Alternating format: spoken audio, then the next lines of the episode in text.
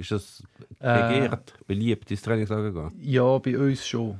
Aber äh, wenn du weiter gehst, oder die, die noch Champions League spielen und so, die wollen nicht unbedingt noch ins Trainingslager. Aber bei uns so, in der Challenge League, Super League, ein paar Tage im Sommer und eine Woche im Winter, da gehst du eigentlich gerne. Ja. Gut, und das Champions League-Final, dann ein das Trainingslager ist, ist auch okay. Ja, dann ist auch etwas anderes, da geht's. ja, also früher, als ich auch noch Anstoß Fußballmanager gespielt habe, hatten immer die Wahl gehabt, um das äh, Vor dem Krieg oder nach dem Krieg? der, nein, ist grad, der Bismarck ist gerade abgetraut. Ja. Ähm, auf jeden dort haben wir immer können entscheiden, welches Trainingslager man haben Und halt je besser, also so mehr hat es gekostet, dafür hat es ein bisschen mehr gebracht. Immer müssen sagen, wo hin. Und wenn man kein Geld hatte, ist man irgendwo, weiss nicht, das drüben Nachbardorf gegangen. Die Stimmung schon am Arsch. Gewesen. Dann hast du eine Zimmerzuteilung machen. Wer mit wem. Nein. Ja. Dann müssen entscheiden, weißt du, man, man hat gewusst, wer mit wem nicht kann, wer ein bisschen Aha. verfeindet ist. Dann hat man sich aber auch im Trainingslager bewusst ins gleiche Zimmer tun. Aha. Und vielleicht, wenn alles gut gelaufen ist, haben sie sich nachher vertreibt. Vielleicht aber ist es noch viel schlimmer geworden. Ah. Wie ist denn in der Realität? Du, äh, du und äh, Zimmergenossen in deiner aktiven Zeit, hat es solche gegeben, wo du hast, nein. Ja, ja, ich, also ich, ich habe selber entschieden, mit wem ich im Zimmer sein Also, das, also, also ich kann schon am Anfang nicht, wenn du jung bist, aber nachher dann, äh, nein, nein, wäre eine Katastrophe. Eine Woche mit einem, der äh, ja, also nicht, nicht gern hast, aber bist dir relativ nah, oder? Und hast auch andere Bedürfnisse. So, ja. ja. Äh, vielleicht mal äh, zu oben ein Bier getrunken mit einem Kollegen oder, und äh, kannst nicht, mit, kannst nicht mit allen. Oder, oder haust du mal ab aus dem Hotelzimmer. Das äh, gibt es heute alles nicht mehr. Oder? Heute äh, bleiben es von morgen bis zu oben äh, auf dem Zimmer oder in, der Nacht, äh, oder in der Nacht bleiben sie auf dem Zimmer und morgen bis zu oben trainieren. Also, du musst keine Angst mehr haben, dass irgendeiner mal... Ja. Warum, warum macht man es überhaupt mit dem Doppelzimmer? Also ich bin, irgendwann kommt man ja in ein gewisses Alter und finde, Doppelzimmer ist eigentlich überhaupt nicht das. Ist es nur finanzielle Gründe ja. oder ist das eigentlich erzieherisch? Bei uns hauptsächlich finanziell. Und schlussendlich ist schon so, also als Junge bist du noch eher gerne mit einem zusammen. Im Zimmer, oder? Ja, wird er fast langweilig. Mehr, oder? Nein, irgendwann ist nicht mehr. Das ist so, ja. Und du hättest aber auch nicht können, so Glück kommen, FCA, ich müssen mir nicht das zahlen, aber ich zahle den Aufpreis für ein Einzelzimmer. Ich will einfach ein Einzelzimmer. Ja, das hätten sie sicher zugelassen, aber das wollte ich ja nicht gegenüber den anderen. Oder? es kommt dann jeder und sagt, äh, oder noch ein paar andere, und dann sagen ja, bei dir nicht, aber er schon. Oder? Und das ist, ja. Der Götti hat noch einen Batzen angelegt, jetzt lange wir jetzt für ein Einzelzimmer. ich hätte das so vorgemacht, sehr gut. Da ist die Mannschaftsaufstellung vom Heimteam. Mit der Nummer 10, der Memme. Bratwurst hat sowieso keine Ahnung. So. Wir stehen mit drin in der U21 Euro und bei uns ist ein Mann, der weiß, wie es ist, Europameister zu werden. Der Sandro Burki, heute CEO, Geschäftsführer vom FC Aarau, vor gut 20 Jahren als Spieler, Europameister mit der Schweiz, U17 Europameister. Wie weit weg ist das noch? Dänemark 2002. Ja, es, es, ist schon, es ist schon weit weg. Also man denkt nicht täglich dran, so ist es nicht. Aber äh, man hat natürlich immer wieder Begegnungen mit Ex-Kollegen, wo, man dann, ja, wo das Thema wieder aufkommt oder äh, ja, ein paar Geschichten erzählt von früher. Wo man schon gerne in Erinnerungen schwelgt. Das sind ja schöne Erinnerungen. Ja, ja, sehr. Also es ist cool. Ich habe, das letzte Mal, als ich daran gedacht habe, war vor etwa 10 Minuten, als ich da eingelaufen bin, äh, wo er erzählt hat, dass wir da äh, den, den Film aufgenommen haben, äh, damals. Ähm, aber vor äh, zwei, drei Jahren, wegen dem ist es immer wieder schön, wenn man so Sachen zurückdenken kann. Der Doc-Film über die damalige U17-Europameistermannschaft. Ja, genau. Denkst du jetzt wieder ein bisschen mehr daran, wenn du so ein Turnier schaust, wie jetzt die aktuelle U21-EM?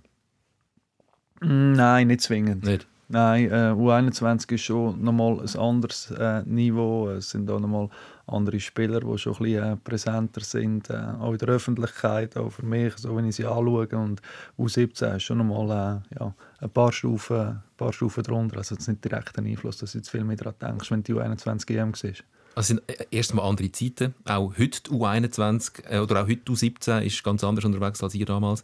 Die U21, also man hat äh, immer so im Kopf, das ist ja so die Junioren-Europameisterschaft. Mit Junioren hat das nicht mehr so viel zu tun. Nein, Buben sind es glaube ich nicht mehr wir damals. wir sind noch in der U17. Ich meine, das sind ja alles Spieler, die wir schon in der Super League gesehen haben über Jahre. Es ist eigentlich, es mehr so eine Jungprofi-Europameisterschaft, so kann man eigentlich sagen. Es ist ja nicht nur bei der Schweiz so, dass die Spieler im Kader schon sehr oft eigentlich schon viele Profi-Einsätze haben. Junioren tönt wirklich so nach Buben und das sind sowieso nicht Das sind alles gestandene Profis schon, die ja. mehrere Jahre schon ähm, einen Stammplatz haben. Äh, und teilweise schon in der A-Nazi spielen. Ja. Also. mit dem Zeki Amdouni zum Beispiel Ja. und, und anderen. Ähm, auf jeden Fall haben wir grosse Erwartungen. Ähm, man redet von der goldigen Generation. Ähm, die Erwartungen sind bei euch damals wahrscheinlich nicht so groß gewesen. Oder wie hast du es damals erlebt? Nein, die sind nicht, die sind nicht so gross gewesen. Bei uns hat die Öffentlichkeit nichts erwartet. Die Schweiz hat nichts erwartet. Ähm, wir haben aber viel von uns erwartet. Das war aber auch ein Vorteil, gewesen, weil wir, wir haben gewusst, wie gut dass wir sind. Weil wir sind von der U15 bis in die U17 sind wir, äh, sind wir zusammen gewesen. Wir haben in diesen zwei, drei Jahren vielleicht ein, zwei Matches verloren und sonst haben wir alles gewonnen. Äh, und haben gewusst, ja, wir können dort, äh, wir können dort etwas holen, wenn es gut läuft der Druck, den jetzt aber du 21 vielleicht ein bisschen hat, aus der, aus der Schweiz raus, weil alle äh, wissen auch, wie gute Spieler das, das, das sind. Den haben wir nicht gehabt und ist sicher ein Vorteil, äh, wenn du den nicht hast. Bist du, man war fast ein bisschen enttäuscht, gewesen, also mir ist es so gegangen, weil ich auch gewusst habe, ich habe die Mannschaft auch schon gesehen spielen, ich weiß, wer dort alles dabei ist. Ähm, dann das Auftaktspiel gegen Norwegen, wo wirklich ein Krampf war. Also man kann glaube ich sagen, sie haben mit Glück das Spiel gewonnen gegen Norwegen. Und dann die erste Halbzeit gegen Italien ist auch äh, ein, mittleres Desaster gewesen. Ähm, bist du selber ein bisschen enttäuscht? Hättest du, hättest du mehr erwartet oder ähm, hast du damit gerechnet, dass es nicht so einfach wird, wie viele meinen? Ich glaube, es ist klar, dass das Niveau allgemein extrem ausgeglichen ist. Oder? Es ist nicht nur an der U21 EM so, sondern es ist überall so. Und dass es äh, nicht einfach wird, ich meine, das ist klar. Äh, das äh, ist zu erwarten gewesen. Äh, enttäuschend nicht wegen dem, weil du jetzt äh, einen hast gewonnen und einen hast verloren, sondern es ist mehr das, was du gesagt hast. Oder? Es ist ja äh, so ein die Leistung, die enttäuscht hat. Aber trotz allem ist ja noch alles drin und kann man gleich auch einen grossen Gegner schlagen. Du, Mehmet, teilst den Eindruck, dass das Niveau sehr hoch ist an dieser U21 EM? Ja, ich bin wirklich ich bin verschrocken, als ich das Spiel gesehen habe. Also nicht nur von der Schweizer, auch von den anderen. Ich meine, früher hast du ja wirklich noch da muss man nicht jetzt wahnsinnig weit zurückgehen bis in die Schwarz-Weiß-Zeit, ähm, sondern du hast äh, Mannschaften gehabt, wo äh, selbst an der Endrunde hast ja recht grosse Unterschiede gehabt. Also du hast die grossen Nationen, wo, wo äh, Fußball gespielt haben, wie man es von sonst von, von den richtigen Profis schon kennt. Da hat es aber andere Mannschaften, die eigentlich nur darauf ausgesehen sind, um einfach Goal verhindern und einfach nach ihren Möglichkeiten hineingestanden sind. Und jetzt schaust du Spiele schaust irgendwie Georgien U21 und sie spielen absolut fantastische Fußball. Also nicht einfach hineinstehen, sie spielen gegen Führer, sie sind technisch stark, sie sind physisch stark, sie sind äh, taktisch stark. Also das Niveau ist brutal. Also, wirklich, also ich bin wirklich verschrocken. Das sind U21-Mannschaften und ähm, mit Ausnahme von so ein paar individuellen Fehlern, wo es vielleicht noch mehr gibt als bei, bei einer A-Nationalmannschaft, ist das Niveau brutal. hoch. Ich habe mich gefragt, wann ist das passiert? Ja, Dass ist die passiert? Nachwuchsmannschaften so krass gut Sandra Burki hat ja ähm, selber äh, Spieler in der Nachwuchsnationalmannschaft. Äh, du bist äh, Sportchef jetzt lange Jahre, bist jetzt Geschäftsführer vom FC Aarau, bist also immer noch im, im Fußballgeschäft drin, sehr nah dran. Du erlebst auch die eigene Nachwuchsabteilung. Wann ist das passiert? Dass das Niveau in dem Alter schon so äh, hoch ist? Und überall. Eben, nicht nur Ja, bei den ja. Grossen. ja, ich glaube, das ist ein Prozess über die, über die letzten Jahre. Oder? Also es ist ja immer, der Fußball ist immer schneller und besser geworden. Und das ist auch noch kein Ende in Sicht. Oder? Ich glaube, was in den letzten Jahren extremer passiert ist, ist die, ähm, dass du nicht mehr die grossen Unterschiede hast. Dass du eben fast kein Klein und Gross mehr hast. Oder das siehst du auch in der, in der A-Nazi oder der WM, oder wo Länder, äh, wo das war, Saudi-Arabien, Argentinien, äh, wo, wo es Resultate gibt, die früher unvorstellbar gewesen wären. Also dass eigentlich die Kleineren, die holen, die holen recht auf. Es ist aber trotzdem, das ist, oh. Einfach weiter, ich glaube, dein Mikrofon so. Ja, es ist, es ist, ich, ich finde es auch noch faszinierend, wie attraktiv das dann trotzdem ist. Also eben die Kleinen finden nicht mehr so, hey, wir haben zwar nicht die Möglichkeiten von den Grossen, wir heben einfach dagegen mit ein langweiligem Fußball, mit defensivem Fußball. Ist aber sehr ähm, angenehm. Also ich finde es wirklich Ja, ich finde auch. Ja. sehr- sehr Ja, man spielt offensiv, man spielt nach vorne, es ist, äh, es ist dynamisch und zum, zum, zum Zuschauen macht es äh, macht's Freude. Ja. Das ist dann eben genau der Effekt, der dann passiert, wenn man dann das erste Spiel gegen Norwegen schaut und denkt, ja, sie sind so gut, ja, das, die anderen sind ja nur Norwegen. Aber die sind uns dann aber äh, sehr ähm, um, um den Kopf tanzt. Also die haben genau so gespielt, wie man es eigentlich wie ein bisschen sich erhofft hätte von, von unserer Mannschaft. Ja, das ist ja so. Aber das ist ja so, wenn du, äh, ja, wenn du einfach nur das Land anschaust, Norwegen, oder, dann hast du das Gefühl, ja, wir haben doch so eine gute Nazi, aber dort hast du auch ein paar, die ein bisschen shooten oder? sonst wären sie ja nicht an der EM. Oder? Und auf der anderen Seite spielst du gegen, gegen grosse Mannschaften, die äh, vielleicht vom Namen her übermächtig sind, aber auch dort weißt liegt etwas drin. Oder? Das ist eigentlich die ganze Ausgleichheit, die du hast. Und äh, ja, muss man schon ein bisschen realistisch bleiben als Schweizer und nicht das Gefühl haben, so eine Nation äh, schlägst dann einfach ohne Problem. Es ist, es ist auch ein bisschen der, der Fokus, den man hat als Schweizer, ist halt, ich glaube, man hat darum ein bisschen die, die Erwartungshaltung so, ist die so hoch an die U21-Nationalmannschaft, weil die Spieler, die jetzt dort spielen, die kennt man alle schon. Ja. Die spielen so lange in der Super League, man denkt, hey, okay, die sind ja so gut, die Spieler sind so jung, sind alle schon Stammspieler in der Super League, wir müssen die alle, also dann müssen wir einfach eine gute Nationalmannschaft haben. Darum ist das, glaube ich, ein bisschen aufgekommen mit, wir haben jetzt da die goldige Generation, aber die Norweger spielen wahrscheinlich auch schon seit drei Jahren in ihrer Liga, die jetzt nicht wahnsinnig viel schlechter ist als die Schweizer Liga. Es haben alle von diesen Ländern haben sicher sehr viele sehr gute Spieler. Mhm. Und, wenn man es jetzt gesehen hat, gerade im direkten Vergleich, ich teile das, der, der Oliver Cesiger, der, der, Scout, der auch schon da in der Sendung war, der hat das eigentlich auch relativ treffend äh, twittert, dass er gesagt hat, ähm, man findet jetzt also so ein bisschen die goldige Generation, aber wenn man genau anschaut, dann gäbe es von der U21-Nazi nur eigentlich drei bis vier, die wirklich überragend sind. Es ist nicht so eine Breite, dass alle überragend wären. Das würde ich jetzt nach den ersten Spielen, die ich gesehen habe, durchaus teilen. Was sagst du, Sandro, zu genau dem? Also du beobachtest das ja auch. Also ich nehme als, als äh, ehemaliger Sportchef und Verantwortlicher von einem, von einem Fußballverein ähm, schaut man so Turnier mit, mit ganz anderen Augen als, als wir normalen Fußballkonsumenten. Wobei, dort entdeckst du jetzt wahrscheinlich keinen mehr, der für den FCA auch in Frage kommt. Nein, von denen, die aktuell spielen, ist es relativ schwierig, dass wir einen transferieren können. Aber wir haben ja auch Spieler dort in Jan Kronig, der am ersten Match zum, zum Einsatz gekommen ist. Und klar, es interessiert mich. Es interessiert mich in erster Linie, weil es die Schweiz ist, äh, weil es um Fußball geht und weil es äh, ein extrem äh, interessantes Niveau ist und also ein bisschen zeigt, wie in Zukunft der Fußball wird aussehen und was dort für, äh, für Spieler ist, ist unglaublich. Oder wir reden von unseren, von unseren Stars, die äh, ja, für, äh, für ein paar Millionen vielleicht verkauft werden von IWE, von Basel, von weiß nicht woher. Und in anderen Nationen, also da redest du vom 7, 8, 9, 10-fachen, oder, wo sie am Marktwert haben oder schon generiert haben. Das sind nochmal ganz andere Nummern. Aber für mich sehr, sehr spannend zu schauen, wie der Fußball gespielt wird, welche, äh, welche Länder das im Vergleich zu, zu den vergangenen Jahren wieder ein bisschen aufgeholt haben oder interessante Jahrgänge haben. Einfach mehr als Interesse, aber nicht aus äh, Absicht von Transfer. nicht, nicht in den Warenkorb legen das geht schon immer bei der FCA ja, Das schon, aber das, Zahlen wird nachher schwierig. Vor allem ist es immer so fies, ich bin 2000 und, 2011 bin ich an der U21 EM in, in Dänemark. Und dann hat die Schweiz auch gespielt. Und dort, dort habe ich zum Beispiel gefunden, der Unterschied ist noch viel größer. Gewesen. Da hat die Schweiz gegen Weißrussland gespielt. Das war ein riesiger Unterschied. Gewesen. Und die Spanier sind noch in der Gruppe. Gewesen. Das ist immer so schön, wenn man so Junioren, Entschuldigung, Nachwuchssachen mhm. schauen denkt man immer, man entdeckt jetzt den, so der nächste Star. Oder? Und dann mhm. hat die Spanier einen im Mittelfeld, absolut brillant. Und wir haben gefunden, wir haben jetzt den entdeckt. Oder? Dann haben wir dann mal so ein bisschen nachgeschaut, wer das ist. Es war halt der Thiago und er hat schon bei Barcelona gespielt. Also es hat durchaus schon Leute gegeben, die vorher aufgefallen ist. Trotzdem, ich, ich behaupte immer noch für mich, den habe ich entdeckt. Also, das ist jetzt eine schwierige Situation für uns jetzt in dem Moment, weil es ist Dienstag, frühen Nachmittag. Ähm, falls ihr uns im Fernsehen schaut, dann wisst ihr schon, äh, wie es der Schweiz gelaufen ist im dritten und entscheidenden Gruppenspiel von der U21 EM gegen Frankreich. Wir können noch wer weissen, wir können noch, ähm, noch ein bisschen nachbesprechen, was wir bis jetzt gesehen haben. Mein Eindruck, ich habe es schon gesagt, gegen Norwegen ein bisschen enttäuschend, mit Glück gewonnen. Gegen Italien die erste Halbzeit sogar sehr enttäuschend, also auch zu Recht mit 0 zu 3 in Pause. Ähm, ich habe mich schon gefragt, habe ich vielleicht zu viel erwartet, habe ich sie zu hoch eingeschätzt, äh, unsere Mannschaft, und dann legen sie aber eine zweite Halbzeit an, wo ich merke, ah, aber mal, so falsch ist das gar nicht die Erwartungen, die man hat. Die können durchaus shooten und auch zusammen shooten und es ist eine coole, äh, eingeschworene Truppe und die sind dann äh, recht ähm, der Italiener auf der Nase rumtanzt. Ist das vielleicht etwas, wo, wenn man sagen, das sind schon gestandene Profis, wo von so einer U-Nazi noch von einer A-Nazi unterscheidet, dass sie vielleicht noch nicht ganz so stabil ist und vielleicht zweimal hintereinander verpasst, gescheit in ein Spiel zu starten und dann, dann sehr wackelt? Puh, relativ, relativ schwierig zu sagen es ist ja nicht so, dass unsere, äh, unsere A-Nazi schon zweimal Europameister geworden wäre und einer Weltmeister.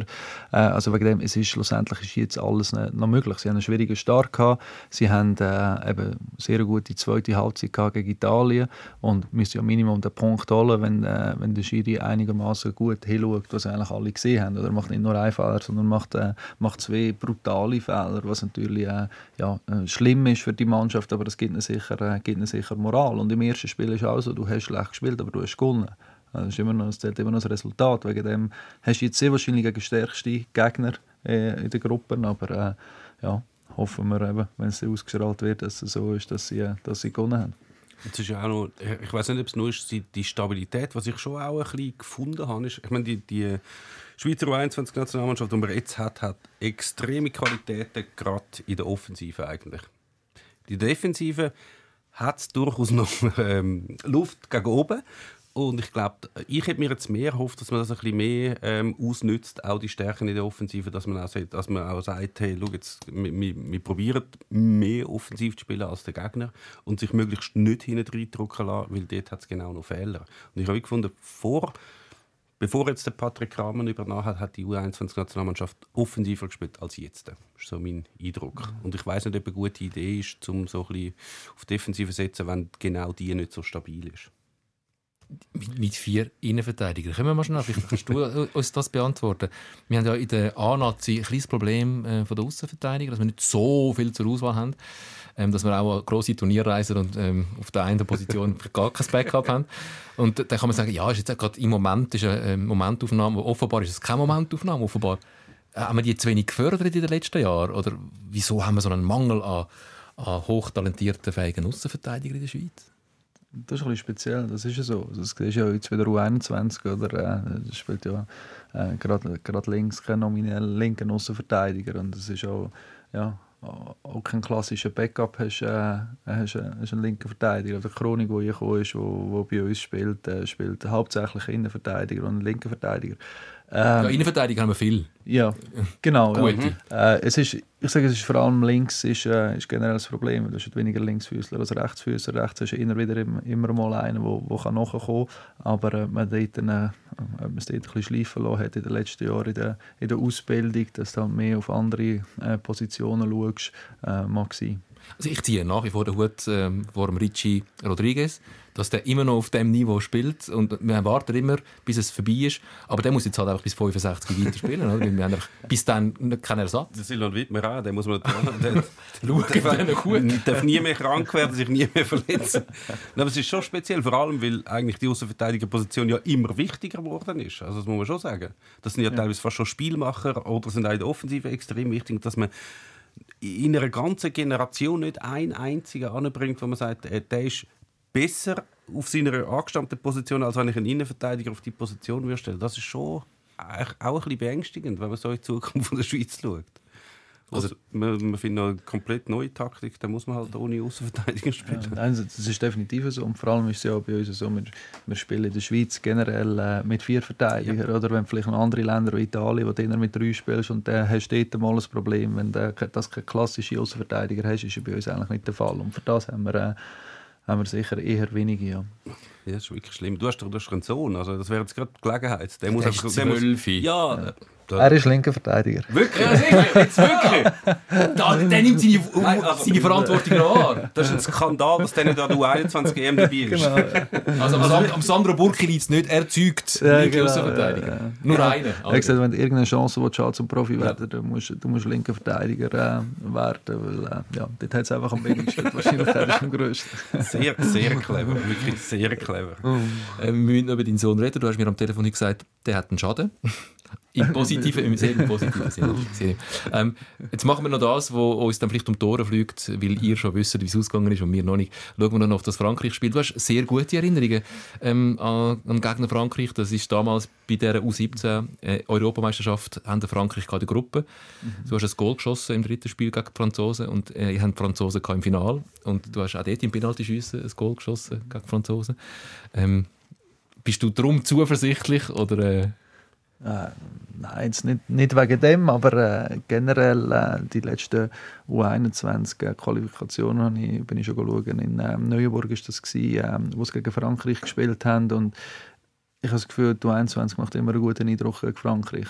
Also das, äh, man weiß, man spielt gegen Favorit, man spielt gegen eine unglaublich gute Mannschaft. Die Franzosen wissen, wir spielen nicht gerne gegen die Schweiz, sie sind mühsam und sind äh, äh, ja, sind besser als äh, die Nation äh, glaubt in Frankreich, die Leute glauben in Frankreich und wegen dem wird es äh, äh, für sie schwierig und ich glaube, es ist ein Gegner, der der Schweiz äh, könnte liegen, aber äh, sie müssen natürlich, es muss schon sehr vieles zusammen, äh, zusammenpassen, das kannst du gewinnen, aber äh, Qualität haben sie, wenn sie äh, neben der Qualität jetzt auch mal einen guten Match machen über 90 Minuten, dann liegt absolut der Sieg drin und ich hoffe es natürlich schwer. Herr Sikora, wenn Sie auch noch Ihren Kopf zum Fenster rausheben? Ja, ich bin ehrlich gesagt skeptisch. Die Franzosen ja schon durch, oder? Also die können jetzt noch ein bisschen durchrotieren und ich glaube, der zweite Anzug der Franzosen, wenn man das einmal sieht, was, was die für Potenzial hätten, um nur schon eine A-Nationalmannschaft zu bilden, habe ich das Gefühl, bei du 21 sieht es genauso aus. Also hast du wahrscheinlich keinen Leistungsabfall mit der zweiten, mit der zweiten Reihe. Aber dafür können sie eigentlich befreit aufspielen und das ist natürlich mega gefährlich gegen eine Mannschaft, die eigentlich muss gewinnen. Darum bin ich jetzt sehr skeptisch, sehr skeptisch. Wir werden jetzt sehen, es gibt ja sogar Szenarien, wo eine Niederlage auch noch wird lange zum Weiterkommen, ja. aber da müsste dann schon sehr viel zusammenkommen. Aber etwas wollte ich noch schnell, das andere Frage von deiner Zeit. Du hast damals in der U17, wo ich gespielt habe, sind ja, wie viele sind nachher die A-Nazi gekommen? Sind es, glaube vier oder so, vielleicht mm, so drei, drei, vier, ja. Sind das eigentlich die, die du damals gefunden hast, ja, das sind die, die es am ehesten schaffen? Äh, schwierig, schwierig zu sagen. Also bei mir haben es auch die meisten erwartet äh, zu dem Zeitpunkt. Ich habe nachher einen anderen Weg eingeschlagen, der nicht so schnell funktioniert. Und bei äh, Ziegler, Senderos, Barnetta, äh, bei Barnetta nach der EM relativ schnell, also ist es zu erwarten gewesen, äh, Senderos sicher auch und auch beim Ziegler, ja. Aber du hast schon noch ein paar gehabt. Der Maximovic äh, noch Ja, hast ein paar gehabt, die eigentlich sehr entscheidend waren, die nachher dann äh, gar nicht oder nur kurz Profi. Oder das ist noch, äh, ja, das ist speziell, aber in diesem Alter kann noch viel passieren. Oder nur ein grosses Talent. Es geht dann noch ein paar Jahre und kommen noch ein paar äh, ja, ein paar Hürden auf dich zu, auf und neben dem Platz, äh, ja, wo du zuerst musst überwinden dass du es schaffst. Das ist glaube ich, auch noch der Unterschied zu der, zu der Stufe U21 Also es hat auch nur schon, äh, also vor 20 Jahren, die, die in der U21 damals gespielt haben, von denen haben es auch nur teilweise vier oder fünf noch geschafft, so dann in der A-Nazi Aber ich glaube, jetzt sind die schon so näher dran, dass ich mir nicht schwer kann vorstellen kann, dass von, der, von dem jetzigen U21-Jahrgang nicht mindestens zehnmal noch Nazi, A-Nazi-Spiel machen. Also dort ist schon mhm. viel, sind so viele gefestigt. Da fliegt ja niemand mehr raus. Ja. Oder wird nicht Profi ja, die, oder so. Die ja. haben ja schon eben einen Doi, einen Rieder, ja, die haben Andoni. Ja, ja. Die haben ja schon A-Nazi gespielt. Die Probleme hast du bei uns natürlich auch nicht gehabt. Oder? Meine, das sind jetzt schon ein bisschen Stars und haben auch die Erwartungshaltung, wenn sie da A-Nazi sind, dass sie du 21 sicher spielst. Mhm. Und äh, ja, bist du eigentlich gesetzt. Und wir sind einfach eine Gruppe von jungen Buben, äh, die etwas haben wollen erreichen oder? Und hat keiner noch die, äh, damals die Ansprüche gehabt, du, ich muss dann spielen, sonst äh, ja, zeige dir das dem Trainer und äh, bei uns Frieden und so, sondern hast einfach alles akzeptiert und hast äh, Erfolg für die Mannschaft wollen. Am schadesten ist natürlich, dass so ein Ersatzgoal nicht geschafft hat, weil er einfach den besten Namen hat, der Diego Würmli. Aber er hat es ja nachher gleich noch geschafft. Er war nachher Stürmer, gewesen, glaube irgendwo in der zweiten oder ersten Liga oder so. Er war damals eigentlich schon besser draußen. Wirklich? ich glaube, er ist, er ist glaube heute noch Stürmer, irgendwo Wirklich? FC Meilen oder so. Ich fände es einfach schön, wenn die Schweiz einen Nationalgoalie hat, der Diego Würmli heisst. So geil. Weißt du, hast du die Diego, das internationale Flair und dann ja. Würmli. Das ist einfach Es ist dann später ein anderer Diego geworden. ähm, wenn du sagst, ein junger Bub und du sagst, deine Karriere ist dann nicht ganz so verlaufen, wie man es vielleicht hätte können, ähm, erwarten Gehen wir noch mal in die Zeit. Du bist 16 gewesen. Ähm, ist, das, ist, ist das Turnier, wo wir Europameister geworden sind, der Grund gewesen, ähm, dass andere Vereine, grosse Vereine, auf dich aufmerksam worden sind. Du bist nachher zu, zu Bayern München gewechselt, also in die, in die zweite Mannschaft von Bayern München als 16-Jähriger. Ja, nein, das haben ja viele gemeint, oder, dass ich nach der EM, weil es nicht schlecht gelaufen ist, äh, nachher nicht schlecht gelaufen. ja, also persönlich wie, wie, wie von der Mannschaft, äh, dass nachher das Gefühl haben, ja, jetzt kommt, äh, kommt Bayern nachher unterschreibt er. ich habe schon vor der EM habe ich unterschrieben gehabt, ist schon klar gewesen. Es ist so gewesen, dass nach der EM noch viele andere gekommen sind, aber das wäre eh alles zu kurzfristig gewesen und nicht, äh, nicht so durchdacht. Wegen dem, äh, ja, äh, habe ich mich eigentlich vor der EM schon, schon entschieden gehabt, weil ich eigentlich auch ruhig und entspannt in die TH wählen. Wieso hast du dich für Bayern München entschieden? Ähm, weil es passt hat. Es hat so passt vom, äh, vom ganzen Umfeld. Wir waren mit der Familie zwei, dreimal dort. Gewesen. Es ist, äh, ja, obwohl es ein sehr grosser Verein ist, ist es äh, sehr familiär. Äh, ja, sie, sie schauen auf viele Sachen, oder dazu mal, also, wenn es heute ist, äh, haben so viele Sachen geschaut, auch, dass du dich neben dem Platz kannst wohlfühlen Und äh, ja, es hat für uns gestimmt. Ähm, meine Mutter hat gesagt, es darf nicht, äh, nicht zu weit weg sein, also andere Sachen wären gar nicht in, in Frage gekommen. Sie muss noch ein paar Stunden muss sie, äh, muss sie bei mir sein und wegen dem äh, ja, habe ich entschieden, weil ich das Gefühl hatte, zu dem Zeitpunkt ist der richtige Entscheid. Muss man schauen, wer dort ähm, bei den Bayern in der zweiten Mannschaft, Bayern Amateur, ist der Regionalliga Süd, ist das glaube damals, ja, genau. die dritte Liga, glaube mhm. ähm, Da sind, ist ein Philipp Lahm dabei, gewesen, Thorsten Fink, Bastian Schweinsteiger sind da in der Mannschaft gewesen. Wie war das als 16-Jähriger, ähm, wo da kommt? Gut, dort sind es natürlich noch nicht die grossen Namen die es dann später geworden sind. Das hat man vielleicht auch noch nicht ganz so gesehen, oder vielleicht hast du gesehen? Ja, genau. Ich habe es gesehen, dann mache ich jetzt das, was ich mache. Nein, hast natürlich nicht gesehen. Du hast einzelne Spieler gehabt, wie der Philipp Lahm, der war damals schon sehr gut gewesen und haben so gewusst, der kommt sehr wahrscheinlich auch an oder ist Planung gewesen, oder? Äh, bei anderen, die sind, ähm, ja, die sind einfach in dieser Mannschaft gewesen und hast nicht können erwarten, äh, schafft sie es ein oder schafft, äh, schafft er es nicht. Die Schweinsteiger haben es eigentlich wollen, ähm, als ich gekommen bin, haben sie eigentlich geschickt gehabt. Also haben gesagt, du kannst dir einen neuen Verein suchen. Dann hat er rumgeschaut und hat einen neuen Verein gesucht, hat aber nichts gefunden. Und dann hat Bayern gesagt, ja, wo du das ganze Leben bei uns bist, darfst du jetzt noch mal ein Jahr bleiben, bis du etwas, Neues, äh, bis du etwas Neues findest. Und in diesem Jahr, in einer Nazi-Pause, ist er ins Eis gekommen, macht ein paar Training, kommt durch Verletzung mal bei einem Spiel und macht so eine Karriere. Oder? Das ist, äh, äh, ist unglaublich. Er zeigt auch, wie viel Glück manchmal einfach auch dabei ist und, Und wie viel Zufall. Pech und Zufall. Ja. Ja, sicher, ja. Weil du eben Qualität hast, oder? Und musst auch am richtigen Moment am richtigen Ort sein und sicher auch Glück haben, bist du gerade gesund und der andere vielleicht eben in dem Moment eben gerade verletzt, äh, hat auch einen Einfluss. Wieso ist es bei dir nicht? Äh, hast du nicht den Schweinsteiger-Weg gemacht? Ich habe einfach Pech gehabt.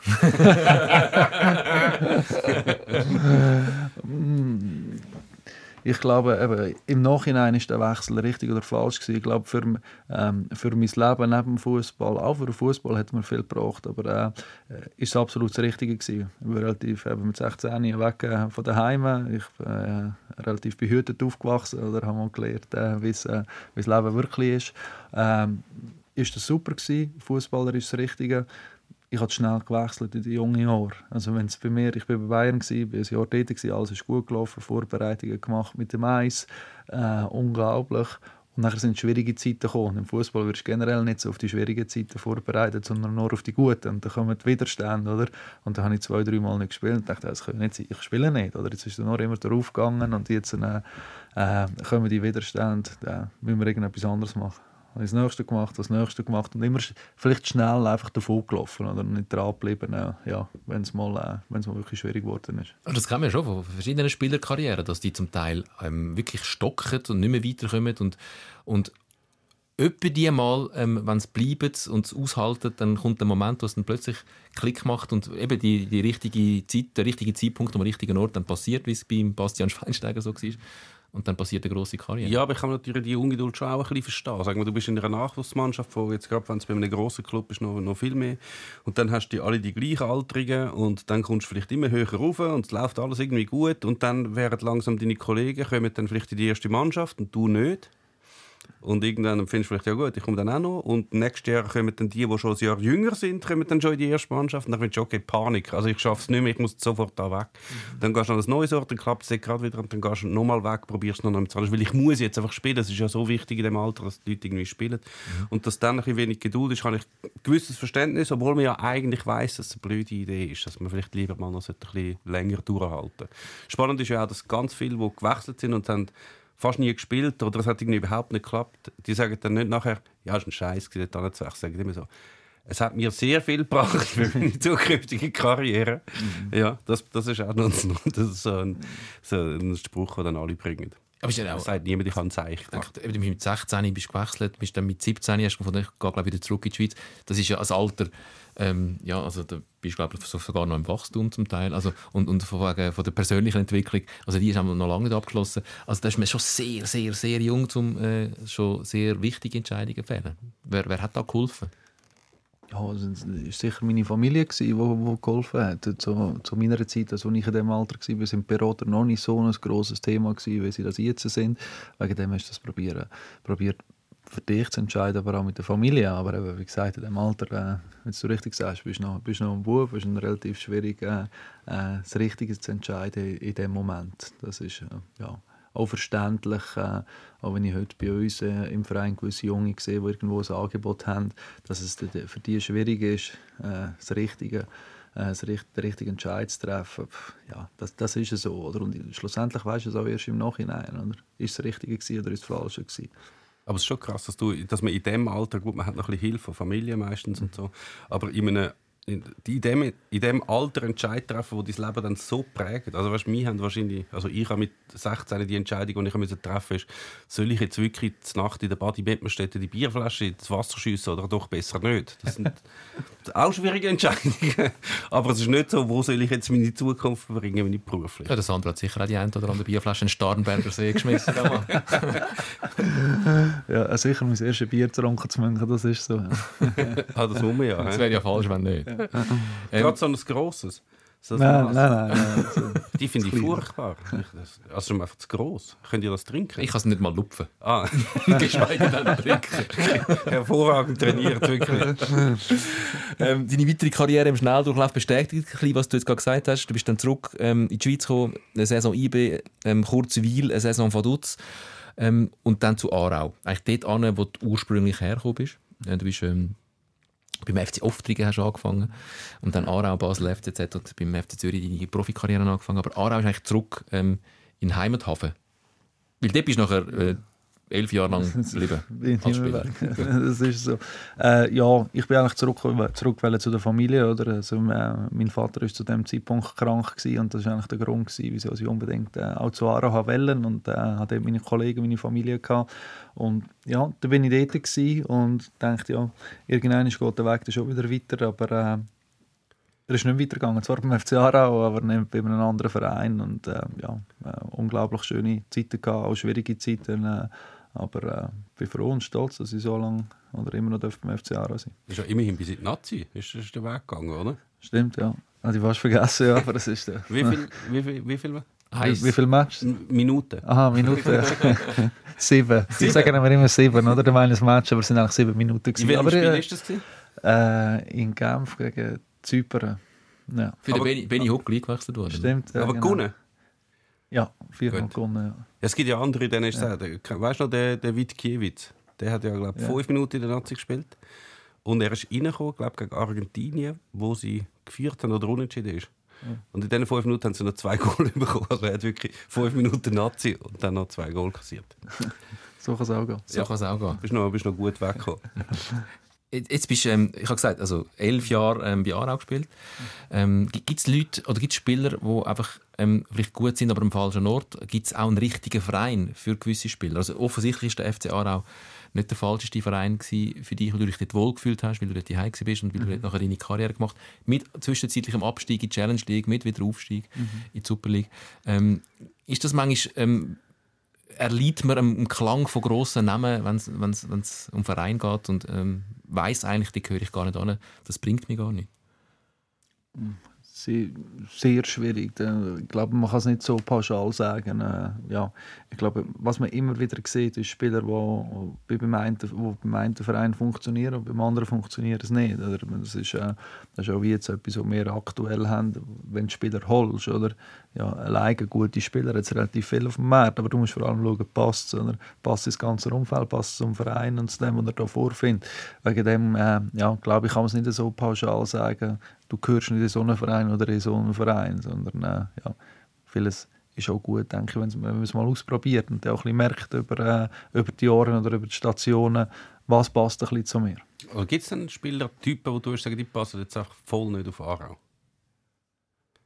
Nein, das, das eigentlich nicht. Äh, es ist sicher generell, in Aarau ist es schwierig, äh, das, was wir vorhin so ein bisschen diskutiert haben, ähm, von was für einem Verein kommst. Also kommst du aus dem Ausland, äh, von, vielleicht von einem englischen Verein, einmal äh, einen Spieler angeboten bekommen von Manchester City, der dort die Junioren gemacht hat, natürlich nicht bis ins Eis, mhm. oder? Und das ist genau das, dem seine Kollegen, die spielen in der Champions League, gehen Champions League, gehen, äh, gehen Premier League und er taucht er plötzlich im Brücklifeld auf. Oder? Also wir haben ein wunderschönes Stadion, oder? aber es ist nicht das Neueste. Es ist wahrscheinlich nicht so das Trainingsgelände von Man City. Und rein für, für ihn, für den, ja, dass er das kann akzeptieren oder die Umstellung, das ist, das ist schwierig. Oder? Also wegen dem musst du äh, ja, das ehr, ehrlich und äh, offen sein, auch wie es bei uns aussieht, musst du das zeigen und äh, ja, musst auch Verständnis haben, wenn das für einen Spieler nicht so einfach umsetzbar Also haben ihr den geholt und du hast ihn dann umgeführt und dann hast du gemerkt, Nein, nein, es ist, glaub, es, das es, ist, nicht. es ist nicht so weit gekommen. Okay. Oder? Wir haben andere, wir haben den Leon Bergsmann bei uns gehabt, oder? Mhm. Das ist äh, ein ähnlicher Fall von Ajax. Oder? Wenn du bei Ajax in der zweiten Mannschaft bist, oder?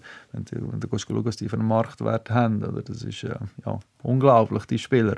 Und Ja, und was die für eine Infrastruktur haben dort, wo die Genau, Spieler ja. sich gewöhnt sind. Ja. Natürlich, ja. Und dann ist das für uns ein Thema und dann haben wir mit dem Berater geredet und gesagt, ja, komm mal ins Probetraining. Und hat gesagt, ja, Probetraining? Und hat gesagt, ja, es geht nicht um das Probetraining, sondern dass er mal sieht, wie es bei uns aussieht. Mhm. Passt das zu ihm oder nicht? Und der ist gekommen und hat gesagt, das ist doch wunderschön da, was, äh, was haben ihr auch für ein Problem? Oder? Und dann hat es passt, oder? Bei anderen passt es vielleicht nicht. Es sieht immer noch aus wie vor 30, 40, 60 Jahren wahrscheinlich auf dem Brücklifeld. Das ist das Schöne am Brücklifeld, darum hat man das Brücklifeld auch so gern. Du hast äh, den Sandra Burki mal interviewt. Ja, das war eines, eines meiner ersten äh, grösseren Interviews mit einem Spieler. Da bin ich äh, ein bisschen auf die Welt gekommen. Weil ich äh, also halt so äh, relativ neu dort in dem, dem Journalismus-Ding und dann vor allem halt, man denkt so Profifußball, das ist so eine schöne Blase und alles ist super und so. Nachher sind wir da auf das äh, ja, auf gegangen, ich hatte Training gehabt.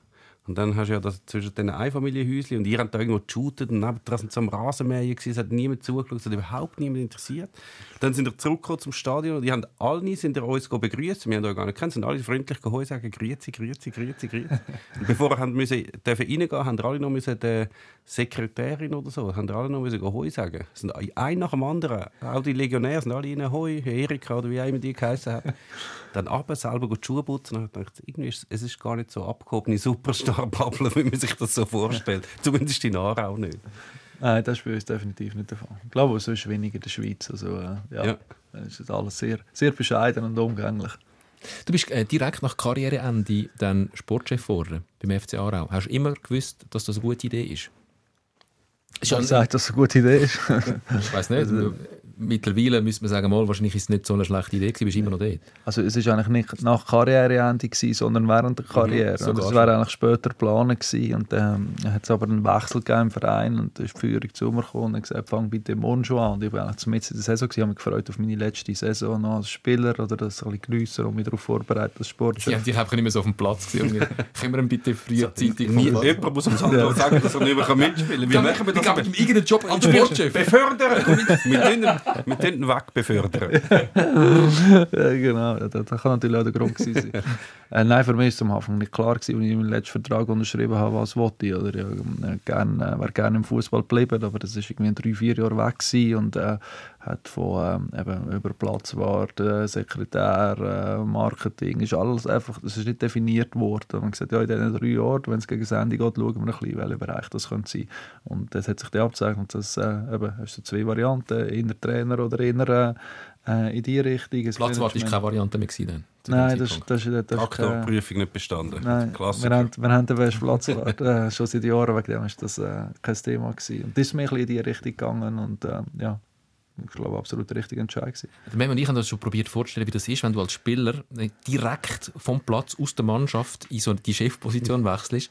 Ähm, das ist vielleicht auch nicht für alle Spieler einfach, wenn dann der Mannschaftskollege ihnen plötzlich vorgesetzt ist als, als Sportchef. Hankerum gibt es auch Möglichkeiten für dich, wo dann plötzlich Sportchef ist, denen eins auszwischen, wo du eh nicht hast mögen, sagst, oh nein, du hast leider keine Zukunft mehr in unserem Verein. Ähm, wie, also, wie hast du den Rollenwechsel geschafft? Ist, ist tricky. Äh, sehr, sehr. Das war eigentlich das Schwierigste, gewesen, weil ähm, wir haben am, Nachmitt- am Mittwochnachmittag haben wir trainiert und ich habe vor dem Training schon gewusst, am Abend bin ich beim VR und äh, werde sehr wahrscheinlich bestätigt oder, und habe das Training noch müssen machen und der Trainer hat mich noch zusammengeschissen im Training, weil ich es falsch gemacht habe. Ich warte nur bis morgen. und äh, die Spieler haben natürlich alle von nichts gewusst, oder? Und am nächsten Tag, äh, ja, ist, sind sie dort im Stadion am Warten und dann komme ich plötzlich rein mit dem Hömmli, oder? Das ist später völlig. Sie sind schon parat für das Training. Und jetzt heisst ja, ich bin jetzt der Sportchef.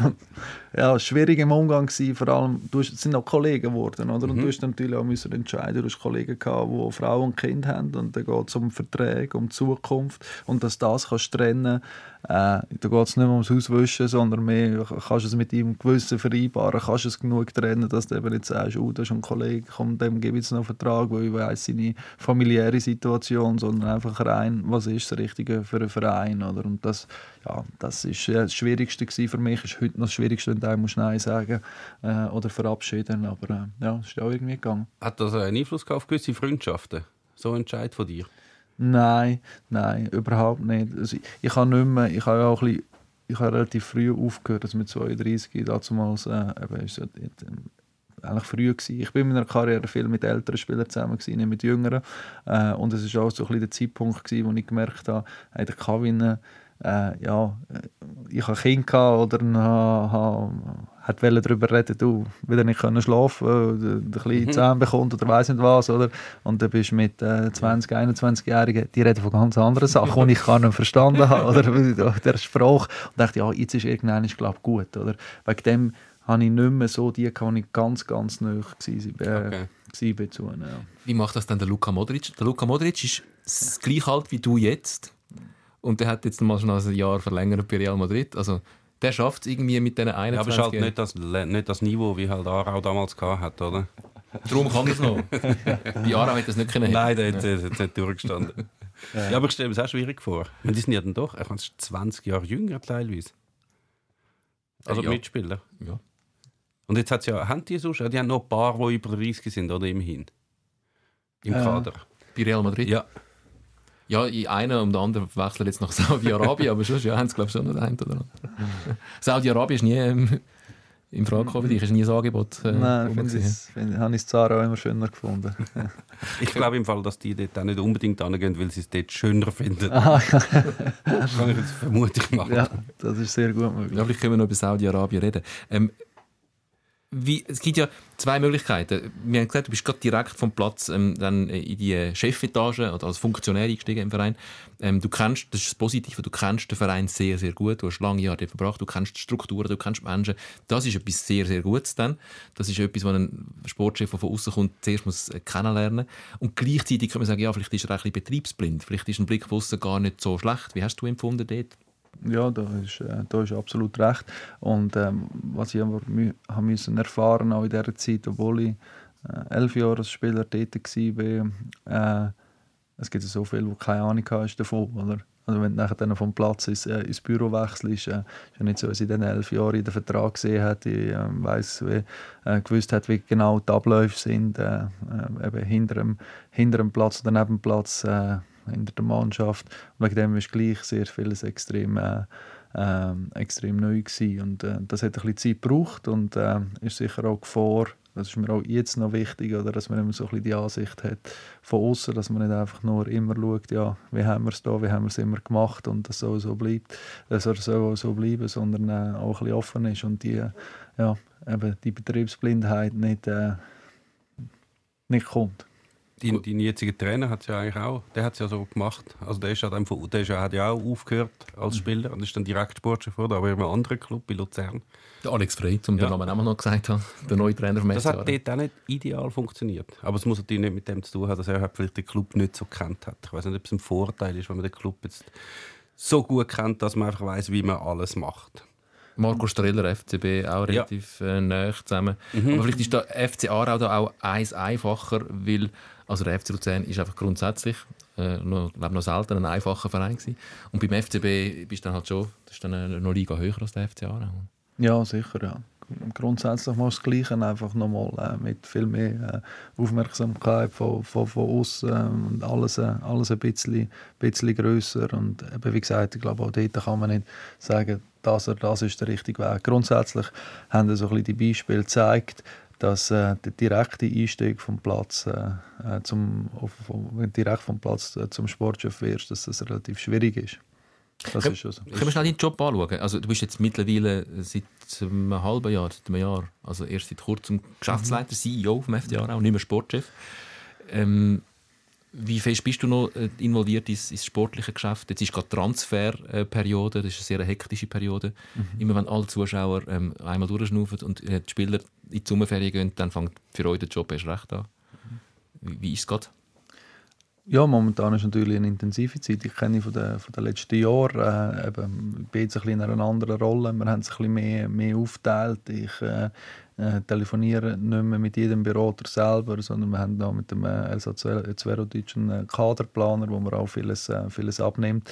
Ähm, die Problematik ist ein bisschen, es läuft gerade an beiden Orten viel. Oder? Es ist nicht nur so, dass Transferzeit ist und äh, viel läuft an der Spielerfront, sondern äh, natürlich auch hast du eine Saisonvorbereitung, äh, gehen Tickets wieder raus, schon Hochbetrieb auf der, auf der Geschäftsstelle und wegen dem äh, ja, habe ich nicht viel, äh, nicht viel Freitage, aber das, äh, das, das geht schon, das bringen wir durch. Wir haben ein sehr gutes Team mit viel, äh, vielen guten Leuten äh, im Sport, aber auch auf der Geschäftsstelle, wo, ja, wo ich nur noch einen kleinen Teil wieder von wo, wo vieles, wo ich jetzt auch halt hierher komme oder am Dienstagnachmittag und alles funktioniert im Brücklifeld. Das, das ist ein Satz, den man selten gehört. Alles funktioniert im Brücklifeld. Solange aus jedem Hahn Wasser kommt, äh, funktioniert. Das ist schon mal gut. Ja, aber, ja. Ja. Davor, äh, bei, bei euch auch noch gut. Der Druck ist ja glaub, schon nicht so das Gleiche. Gut, du kennst es fast nicht, weil du die ganze Zeit fast bei, bei, bei Aarau warst. Aber bis die Leute dann wirklich hässig werden oder ein Druck von außen auch so groß wird, braucht es in Aarau schon mehr. Also bis so wirklich Unruhe entsteht, als jetzt zum Beispiel eben in Luzern oder in Basel oder nur schon in Sion. Das sind ja schon noch gesegnet. Das, ja, das haben wir für unsere Verhältnisse schon. Also das ist so ein bisschen, wenn du, äh, wenn du drin bist in Aarau, dann merkst du auch, dass äh, ja, es kann relativ schnell gehen, bis die Leute, äh, äh, dass die Leute unzufrieden werden. Auch ver verständlicherweise äh, vielmal. Äh, sicher nicht in dem Ausmaß wie bei den grossen Vereinen, oder, wo du ein bisschen, wo wo du noch ein bisschen mehr über die Kantonsgrenzen raus das mitbekommst. Oder? Das, ist- das ist ein bisschen der Unterschied. Wobei es hat ja auch, letztes Jahr hat es ja auch Unruhe unter den Fans gegeben, die dann, glaube Genau. indirekt auch zum Rücktritt von Philipp Bonnerand geführt haben. Oder? Ja. Das ist Ja. dann auch. Sonst, Ich habe früher, es hat mal, wenn sie sich beschwert haben, habe ich es immer schön gefunden, sie haben manchmal sehr ähm, lässige Art von der Protest gegeben. Also es hat ja mal, wo der Fritz Hechler ja Präsident war, der Landwirt, hat ja eines von meinen Lieblingsspruchbänder von allen Zeiten gehabt. Weißt du das noch? Weiss ich nicht mehr, ne? Bauer Hechler hat die größten Kartoffeln.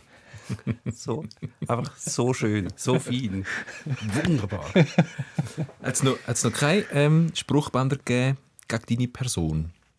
Bist du bei den Fans ähm, immer unumstritten gewesen? Äh, das müsstest sie fragen. Ich habe noch nie eins gelesen, äh, habe noch nie eins gesehen. Äh, mein Verhältnis äh, ist eigentlich immer sehr gut zu ihnen. Bis jetzt.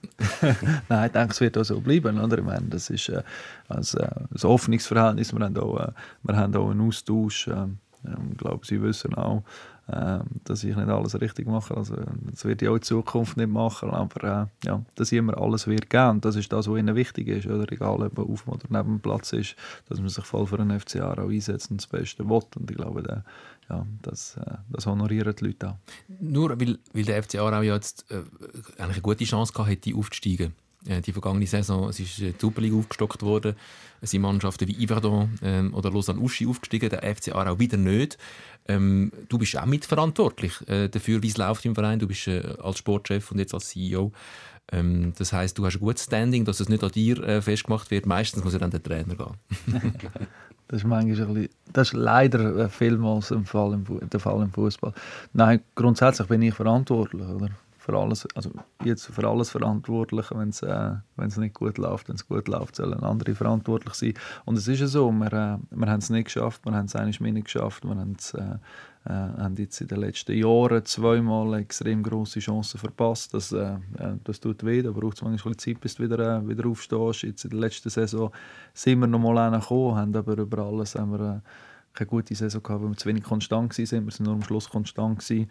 Aber äh, wir wissen, dass wir grundsätzlich einen guten Job machen. Zara in sehr vielen Bereichen, dass wir auch in vielen Bereichen noch mit besser werden und wir uns irgendwann ist das auch werden verdienen. Was hat der Alex Frey für eine Vorgabe? Aufstieg. Muss ja schon das Ziel sein für den FC Aarau. oder?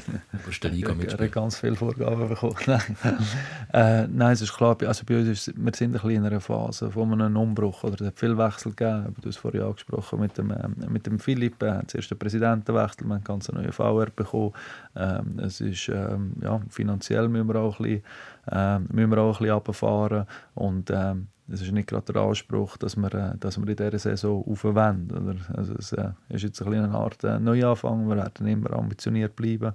Aber äh, ja, über die nächsten Jahre ist klar, dass wir äh, irgendwann das Ziel auch wieder werden rausgeben. Das ist ja eben doof, weil eigentlich bei, bei einer 12er Liga, bei einer 12er Superliga, dort müsste ja eigentlich schon der Anspruch vom FC Aarau sein, dass er zumindest zwischen den beiden Ligen hin und her pendelt, weil man sieht sich ja wahrscheinlich schon als in den ersten 14, 15 vom Land. Oder?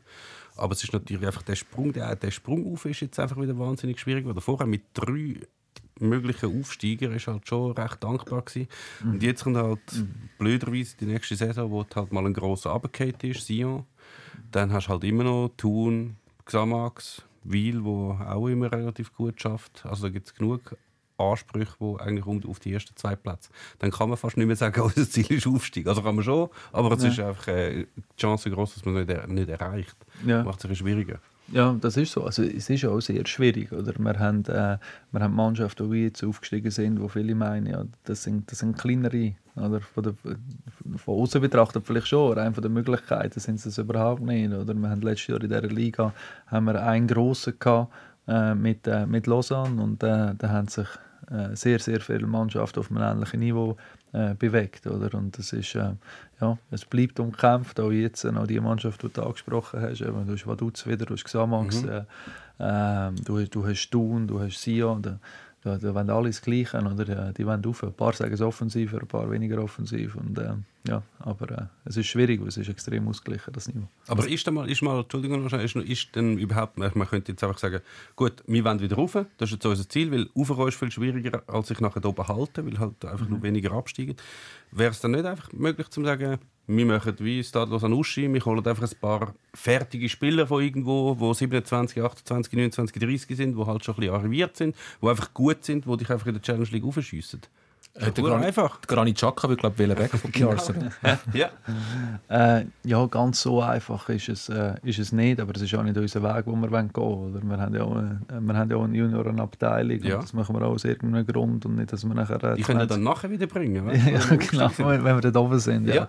Nein, aber dass wir, äh, die, die Möglichkeiten musst du auch haben. Oder? Also, da muss auch vom Ausland können die Spieler holen, die, die kosten auch ein bisschen etwas. Sind wir nicht äh, aus dem Ausland gekommen? Ich kenne da zum Beispiel einen, der 37 ist, der jetzt da gerade am Mikrofon macht.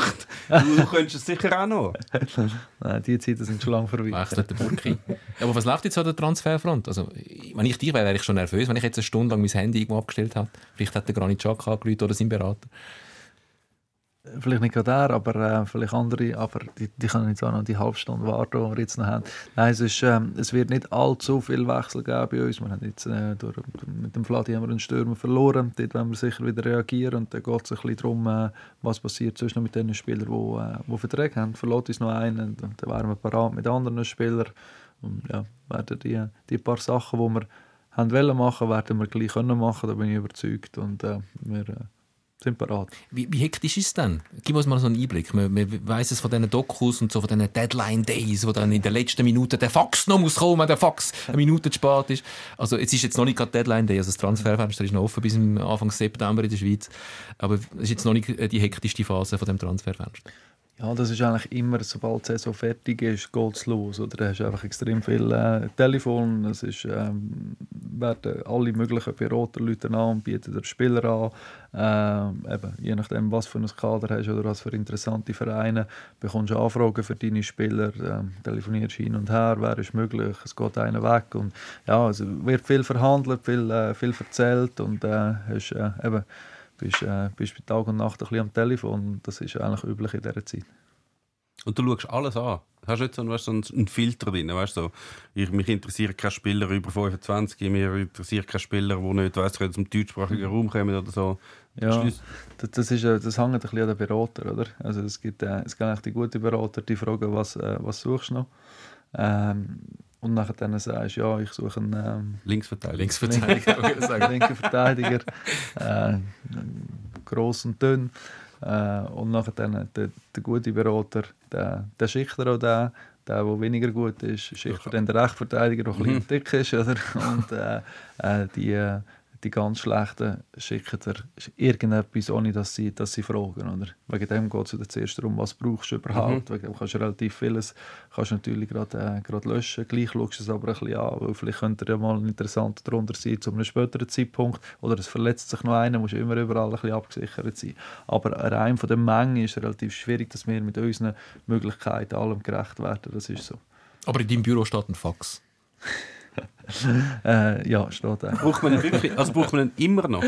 Jetzt nicht mehr, oder? Nein, nein. Also, Ja, eine Zeit lang hat ja noch gehalten, wenn du dann den Fax noch geliefert hast. Und digi digital hat alles nicht gehalten. Aber jetzt mittlerweile kann man das Nein, DocuSign oder irgendetwas. Ja, ja, nein, du kannst... Äh, Famos. Ja, der, der Kasami hat ja mal nicht können wechseln, oder? Bei ihm war das, gewesen, wo der Raiola hat den Fax schicken und das WLAN sei nicht gegangen. Weißt, es gibt ja auch noch andere Möglichkeiten, wenn das WLAN nicht geht. Also irgendwie bringst du das schon an. Ich habe gemeint, ein Fax braucht kein WLAN. Nein, das WLAN ist zuerst nicht gegangen und nachher der Fax nicht. Auf jeden Fall sei alles. Eigentlich sagt das Hotel die schuld, dass der Kasami nicht gewechselt hat. Ich glaube, du bist gar auch. Wir müssen noch über zwei, drei Sachen reden. Wir sind aber am Ende von unserer Fernsehzeit. Wir verabschieden uns von unserem Fernsehpublikum mit ähm, der Entschuldigung nochmal. Ihr wisst, wie es ausgegangen ist gegen Frankreich. Wir haben es halt, halt noch nicht gewusst. Ähm, und wir müssen noch über deinen Sohn reden, der noch nicht parat ist. Jetzt gerade schon als Außenverteidiger, als Linker beim FC Aarau. Aber ähm, er hat ja noch ein paar Jahre Zeit. Von Challenge League bis Champions League. Der SRF Fußball Podcast Sikora Gisler. Du hast vorher gesagt, also wir haben, ich habe es vorher angetönt, du hast äh, mir am Telefon gesagt, mein Sohn hat einen Schaden. Und zwar hast du das gemeint, der schaut alles. Der schaut Fußball. Und für den ist jetzt wahrscheinlich eine schwierigere Zeit. Gut, zum Glück läuft die U21 EM. Und die Frauen-WM kommt dann auch noch äh, bald. Aber sonst, so die fußballfreie Zeit muss für ihn äh, schrecklich sein. Wie geht er mit dem um? Und wie gehst Äh, du damit um? Sehr schlimm. Also ich muss plötzlich viel mehr machen mit dem kein Match schlafen. nein, nein, mache ich ja gerne, aber ihm fehlt, äh, ihm fehlt etwas, wenn er, kann, wenn er kein Match kann schauen kann. Das ist, äh, das ist extrem. Er schaut, äh, er schaut einfach alles, was es äh, zu schauen gibt. Es gibt auch vielmals Probleme daheim. Oder die Match, das ist auch so mühsam, die, die fangen immer relativ spät an. Äh, irgendwie am 9 Uhr fängt der Match an. Und, äh, dann sage ich, ja, ja darfst du eine Halbzeit schauen. Dann sagt er, ja, ist gut, ich schaue die zweite. Äh, es gibt immer Probleme mit, äh, ja, mit, äh, mit der Frau und mit, mit meiner Tochter. Und, ja.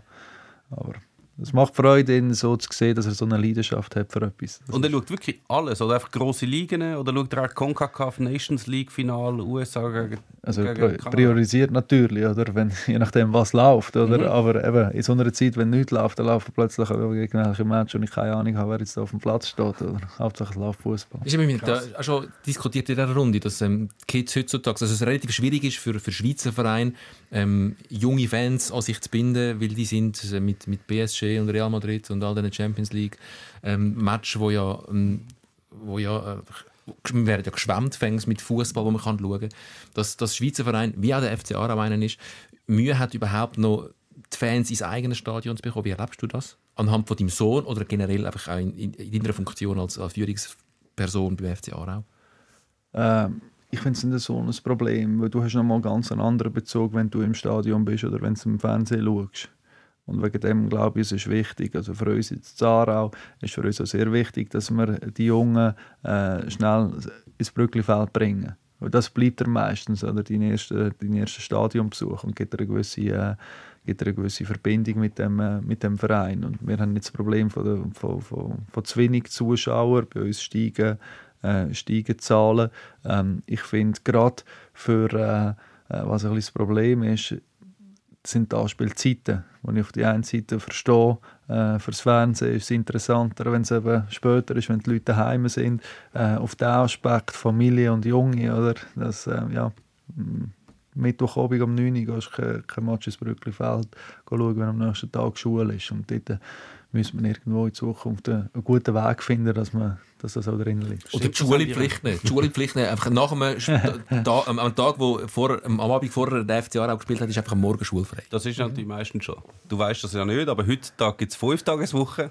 Nicht wie bei uns sechs Tage Woche. Meistens spielen die am Freitagabend, oder? Also wenn es dann unter der Woche Abend äh, Plan ist. Ja, das, ist, das stimmt, aber das, das haben wir gar nicht überlegt. Für Familie ist das schon nicht optimal. He? Freitagabend. Ja, je nachdem, wie gross das Kind sind, gehst du auch nicht am Freitagabend um, äh, am Viertel ab 8 Uhr äh, gehst du einen Match schauen. Oder wieder gleich 12 Uhr daheim bist. Ja. Das Programm, das du heutzutage hast, ja, das ist dann nicht so, dass du einfach zwei Tage nichts hast, sondern dann hast du irgend dort noch etwas und dort noch etwas. Also, ja. Nächsten Morgen ist noch Flötenunterricht und nachher Genau, ja. Yoga für Kinder und dann noch Kinderdisco. Ja. Bleiben wir noch bei deinen familiären Verstrickungen. Dein Schwiegervater ist der Freddy Strasser. Ähm, der Freddy Strasser der ist ähm, lange Jahre äh, in, verschiedenen Funktionen beim FC Aarau, unter anderem auch Sportchef. Wie ist das, wenn der Schwiegervater äh, den Job, den du jetzt machst, auch schon gemacht hat? Weiß er nicht eh alles besser und redet die ganze Zeit von früher? Ja, wir haben ein grosses Problem. Er ist Meister geworden mit Aarau. Und das, äh, das, Das höre ich, immer. äh, ja, das höre ich vor allem von meiner Frau. Oder? Äh, nein, es ist, er ist da völlig entspannt und unkompliziert und äh, ist mir eine grosse Hilfe gewesen, als ich angefangen habe und bei vielen Sachen um Rat können fragen und er eben nicht die Art hat, also das Gefühl hat, er weiß alles besser, sondern wirklich, dass er einfach da ist und kann sagen, lass, bei mir damals ist es so oder so gewesen, oder schau jetzt doch äh, auf das oder das und äh, äh wegen dem eine extrem grosse Hilfe gewesen, gerade in der Anfangszeit und äh, unser Verhältnis ist sehr gut und äh, das ist überhaupt nicht auf der Schiene, dass er alles besser weiß. Und gehört er zu denen, da gibt es ja mal von denen, die früher mal etwas gemacht haben, äh, gibt es ja wie zwei Kategorien. Es gibt die, die dann immer finden, du musst jetzt da, weißt du, als Tipps geben, die heute offensichtlich nicht mehr funktioniert, weil sich der Fußball so massiv entwickelt hat und das dann nur, weißt so, eben, das ist bei Trainer oft der Fall. So, ich brauche jetzt da nochmal einen 1,95 Sturmtank, den ich vorne hinstelle, wo der Trainer, der muss pressen, findet so, jetzt hör mal auf. Was mhm. ist vielleicht bei dir gegangen 1985, aber jetzt ja. nicht mehr. Gehört er zu denen, die findet, ich sage besser nicht mehr oder sich weiterentwickelt hat?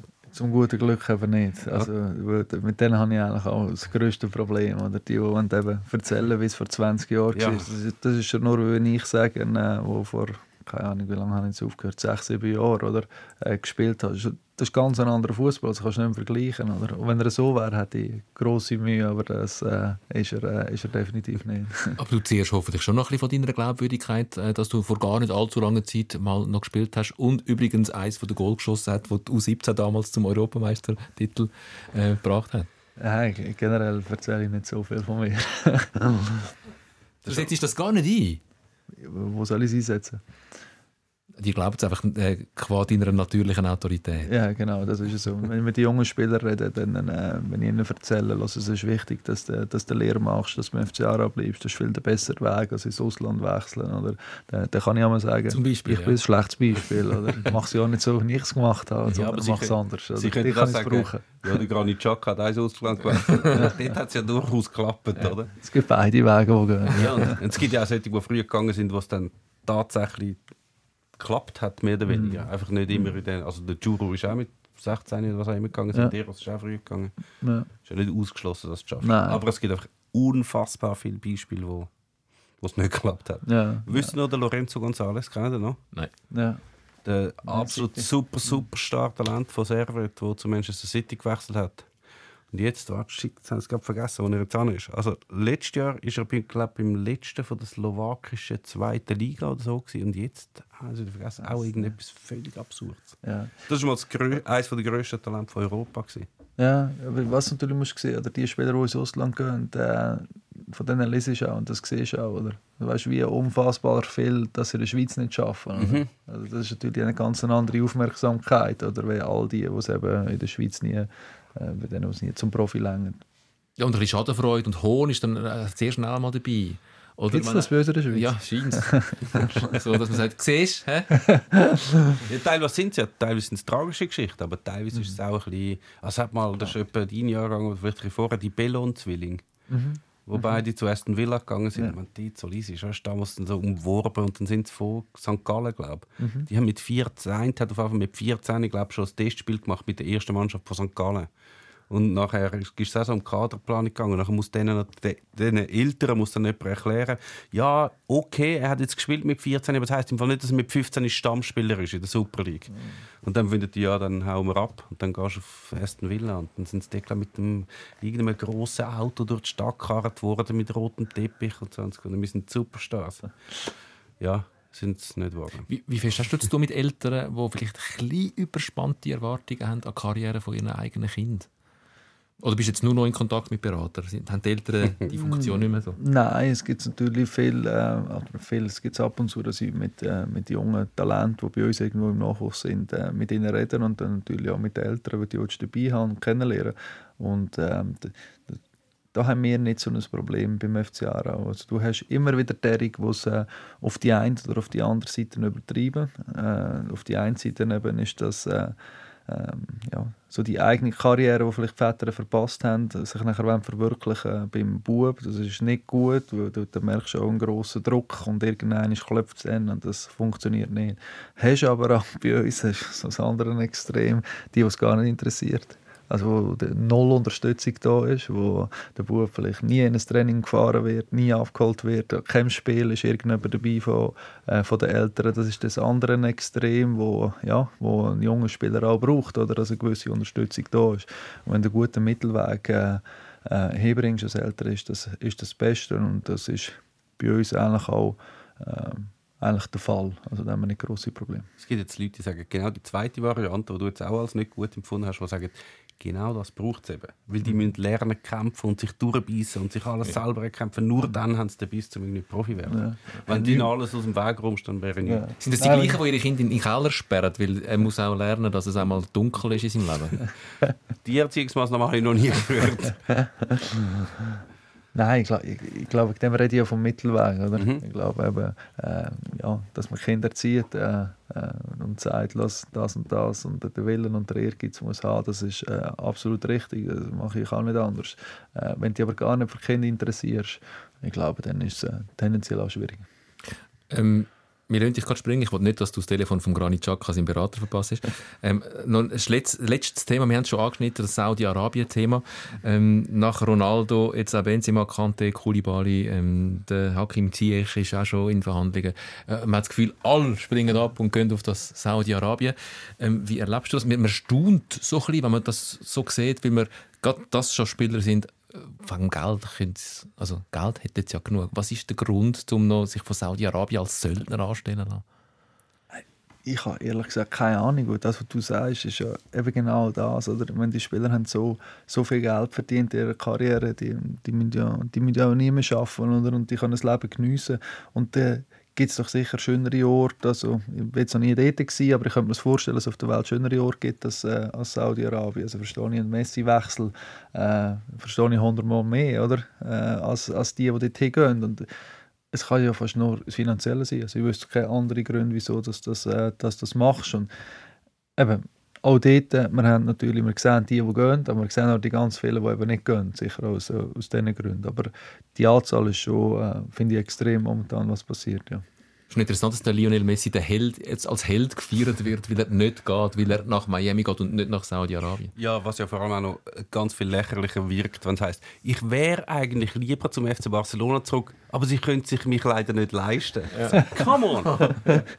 Dann spiel gratis, wenn du unbedingt dort willst. schauen. Der Mido, der noch zu Tottenham, der Ägypter, der zu Tottenham zurück unbedingt hat, weil der hat mal für 1 Pfund gespielt. Also wenn du willst, dann wäre es durchaus möglich. Also ist es nicht, ist es ein bisschen ähm, vermessen, wenn man jetzt findet, er ist der geilste, weil er geht auf Amerika statt auf, äh, statt auf Saudi-Arabien. Aber ich verstehe es wirklich nicht. Also weißt, wir haben so viele Spieler schon erzählt, sie haben weißt, so am Schluss von ihrer Karriere, vor allem die, die ein bisschen länger gespielt haben als jetzt du, also weißt, zum Beispiel Marco Streller, der hat am Schluss, nach so vielen Jahren, wo du dein ganze Leben auf Fußball ausgerichtet hast und dann irgendwann machst du die Entscheidung, ich will jetzt da nicht mehr bei dem Club spielen, wer bleibt auf dem Level? Und dann freust du dich einfach auf alles andere, endlich nicht mehr da. Und im Hotel sein, endlich nicht mehr jeden Tag trainieren, mal Wein trinken, einfach so, das ist einfach lässig, oder? Und dann hörst du auf und sagst, jetzt geniesse noch den Abend. Und die wenn sie das alles schon gemacht und zwar noch viel krasserem Level als der Streller, dann finden sie noch, nein, ich höre jetzt noch nicht auf, ich gehe jetzt noch nicht trinken, ich gehe jetzt noch dort an, wo es niemand interessiert, was sie machen sportlich, nie, also es ist null Ambition dahinter. Ich habe sowas kein, von kein Verständnis. Und es ist auch noch auf einem anderen Level. Also jetzt Vergleich, wenn ich jetzt so lange Sportjournalist wäre und irgendwann habe ich einfach genug und ich will es nicht mehr, dann mache ich doch nicht noch Sportjournalist für die gelben Seiten oder irgendetwas, was einfach niemand interessiert. Das gibt es nicht mehr, gell, die gelben Seiten. Es zeigt einfach wieder, was, was für ein Jahrgang Also einfach irgendeine Zeitung, die niemand interessiert, wo mit, mit Leuten zusammen, wo, wo, wo kein gutes Produkt machen, dann habe ich das einfach Ja. nicht, das Ja. nicht vorstellen, Weißt, ich verstehe es absolut bei, bei Spielern, eben, wenn du aus der Challenge League oder auch vielleicht aus der Sowieso. Super League von anderen So, Vereinen, wo es 100 nachher darum geht, äh, ja, hast du noch mal ein Polster, Mhm. oder? Weil es ist ja nicht so, wie die Leute meinen, dass äh, wenn du in der Schweizer Super League oder Challenge League spielst, dass du nachher irgend auf eine Art und Weise ausgesorgt hast, sondern du gehst arbeiten und dort hat einer noch mal die Möglichkeit, um so ein Polster äh, auf die Seite zu legen. Absolut verständlich, oder? Aber da reden wir von ganz anderen Fällen, oder? Die, wissen gar nicht, wohin legen. Also, Nein, ja, das ist, speziell, selbst wenn Hakan Yakin für ein Jahr dort hingeht und noch viel verdient, kann ich sagen, Verständnis vorher hat er sicher auch nicht schlecht verdient für Schweizer Verhältnisse, aber er ist jetzt noch nicht, muss jetzt nicht nichts mehr machen, bis das sein Lebensende. Aber bei denen, und dann sagen ja viele, ja, weißt du, die haben da ganz viel, die haben das ganze Imperium, also das KMU aufgebaut, da hängen ganz viel von dem ab. Selbst wenn, sie könnten die ganze Gefolgschaft, die sie rundherum haben, und die Familie und die Freunde, die sich von dem Geld, äh, könnten sich noch alle zusammen noch ein, schönes Leben machen und müssen nie mehr etwas machen. Aber nein, sie gehen dort an. Das ist nicht nur sportlich irrelevant, das ist auch noch, du lässt dich noch einspannen, also du, du lässt dich einspannen in einen Propagandafeldzug, was wirklich, wirklich sowas von null Verständnis. Wirklich null. Wir, wir haben gehofft, vielleicht bringen wir Licht in das, aber du kannst uns auch helfen. dass du Tut mir das leid, tut mir leid, hat nichts gebracht, dass ich oben Also würdest du, Tom, wenn du jetzt einmal da aufhörst im Radio und du kommst ein Angebot über von irgendeinem... TV Haslibach. Ja, genau. Kalt, fantastisch. Ja, für das, ja, ich bin natürlich noch weit von entfernt ausgesucht hat zum TV Haslibach. Mit, für, eine, für eine goldige Gage will ich zu jedem kleinen Lokalradio. Dass das mal gesagt ist, also ich bin offen für Angebot. Ähm, ihr könnt mir anrufen. Ähm, der Granit Xhaka muss mir um Sandro Burki anrufen. Ähm, du schaust jetzt nachher auf dein Telefon, schaust mal, was gegangen ist unterdessen. Ich hoffe, Tipps dir, abgeben. ich hoffe, dir geht es besser als, als äh, dein ehemaliger Präsident, der bei uns war. Der war relativ bald nachher nicht mehr Präsident. Gewesen. äh, der Philipp Bonnerat nach seinem Besuch. Hat, hat nicht direkt äh, etwas mit uns zu tun. Ähm, wir äh, hoffen sehr, dass deine Karriere als äh, Geschäftsführer vom, vom FC Aarau noch lang geht und dass er vielleicht dann doch wieder mal in die Super League aufsteigt. Danke vielmals. Danke für den Besuch. Merci euch. Wir gehen in eine kurze Sommerpause, sind dann aber pünktlich. Ich kann jetzt leider das Datum nicht auswendig, wann wir wieder da sind. Aber wir sind pünktlich zurück, wenn äh, die Frauen-WM noch läuft, äh, in die entscheidende Phase. Ähm, ähm, und sind dann wieder da. Wir, wir nehmen den Sommer ruhiger als äh, Sportchefs Sieht von ganz so aus. Ja. Wir machen die Ferien. Aber wirklich, wir haben jetzt schon Sommerpause. Ich habe gemeint, jetzt haben wir noch eine und nachher ist Pause. Nein. Okay, gut. Also wir klären das noch miteinander, Wir schauen noch schnell unsere Agenda an. Aber ähm, ich habe jetzt äh, nicht mehr geplant. Es ist ja beim Mail ist irgendwie noch ein Name gestanden. Kannst du durchaus sagen? Priska Steiniger. Priska Steiniger. Sendung. Priska Steiniger kommt. Aber nicht jetzt in zwei Wochen. Nein. Gut, ich tue es nachher ganz schnell in meiner, in meiner Agenda an. Dann sieht man mal, äh, wer strukturierter und organisierter ist und wer vor allem von seiner Fachkompetenz lebt von uns zwei. Ja. Ich, ha- ich habe es bis jetzt immer geschafft, da rechtzeitig in der Sendung da zu sein. Schön ist auch, wenn ich immer gehe, ich tue ja, ein bisschen, zum Schluss noch ein bisschen Nähkästchen plaudern. Ich, tue, ich habe mit dir telefoniert, Sandro. Ich tue mit anderen Gästen am Morgen von unserem Aufzeichnungstag mit telefonieren. Und nachher auch mit dem Meme noch telefonieren. Dann wir so ein bisschen austauschen und ähm, tun besprechen, was das für Themen sind. Und es ist auch schon vorgekommen, dass ich am Meme angerufen habe, um das zu machen. Und er sagt, ah, ah, heute? Ach, das ist nächste Woche. Ähm, das Gute ist, er kommt dann auch, ähm, wenn sie ihn überrascht, dass das heute jetzt ist. Ich schaffe es dann noch, ich schaff's dann noch. Aber jetzt habe ich es eben geschafft, weißt, du, beim Kalender, dass du kannst einmal eintragen und dann kannst du sagen, Es Ereignis dupliziert. wiederholen. Ja. Alle zwei Wochen dann kommt immer die Meldung. Das hast du bei der geilen Seite noch nicht können. Nein. So, wir lassen den Burki gehen. Danke. Genau. Danke vielmals. Danke. Sikora Gisler, der SRF Fußball Podcast mit dem Mene Sikora und dem Tom Gisler. Nein, die Bratwurst hat sowieso keine Ahnung. So.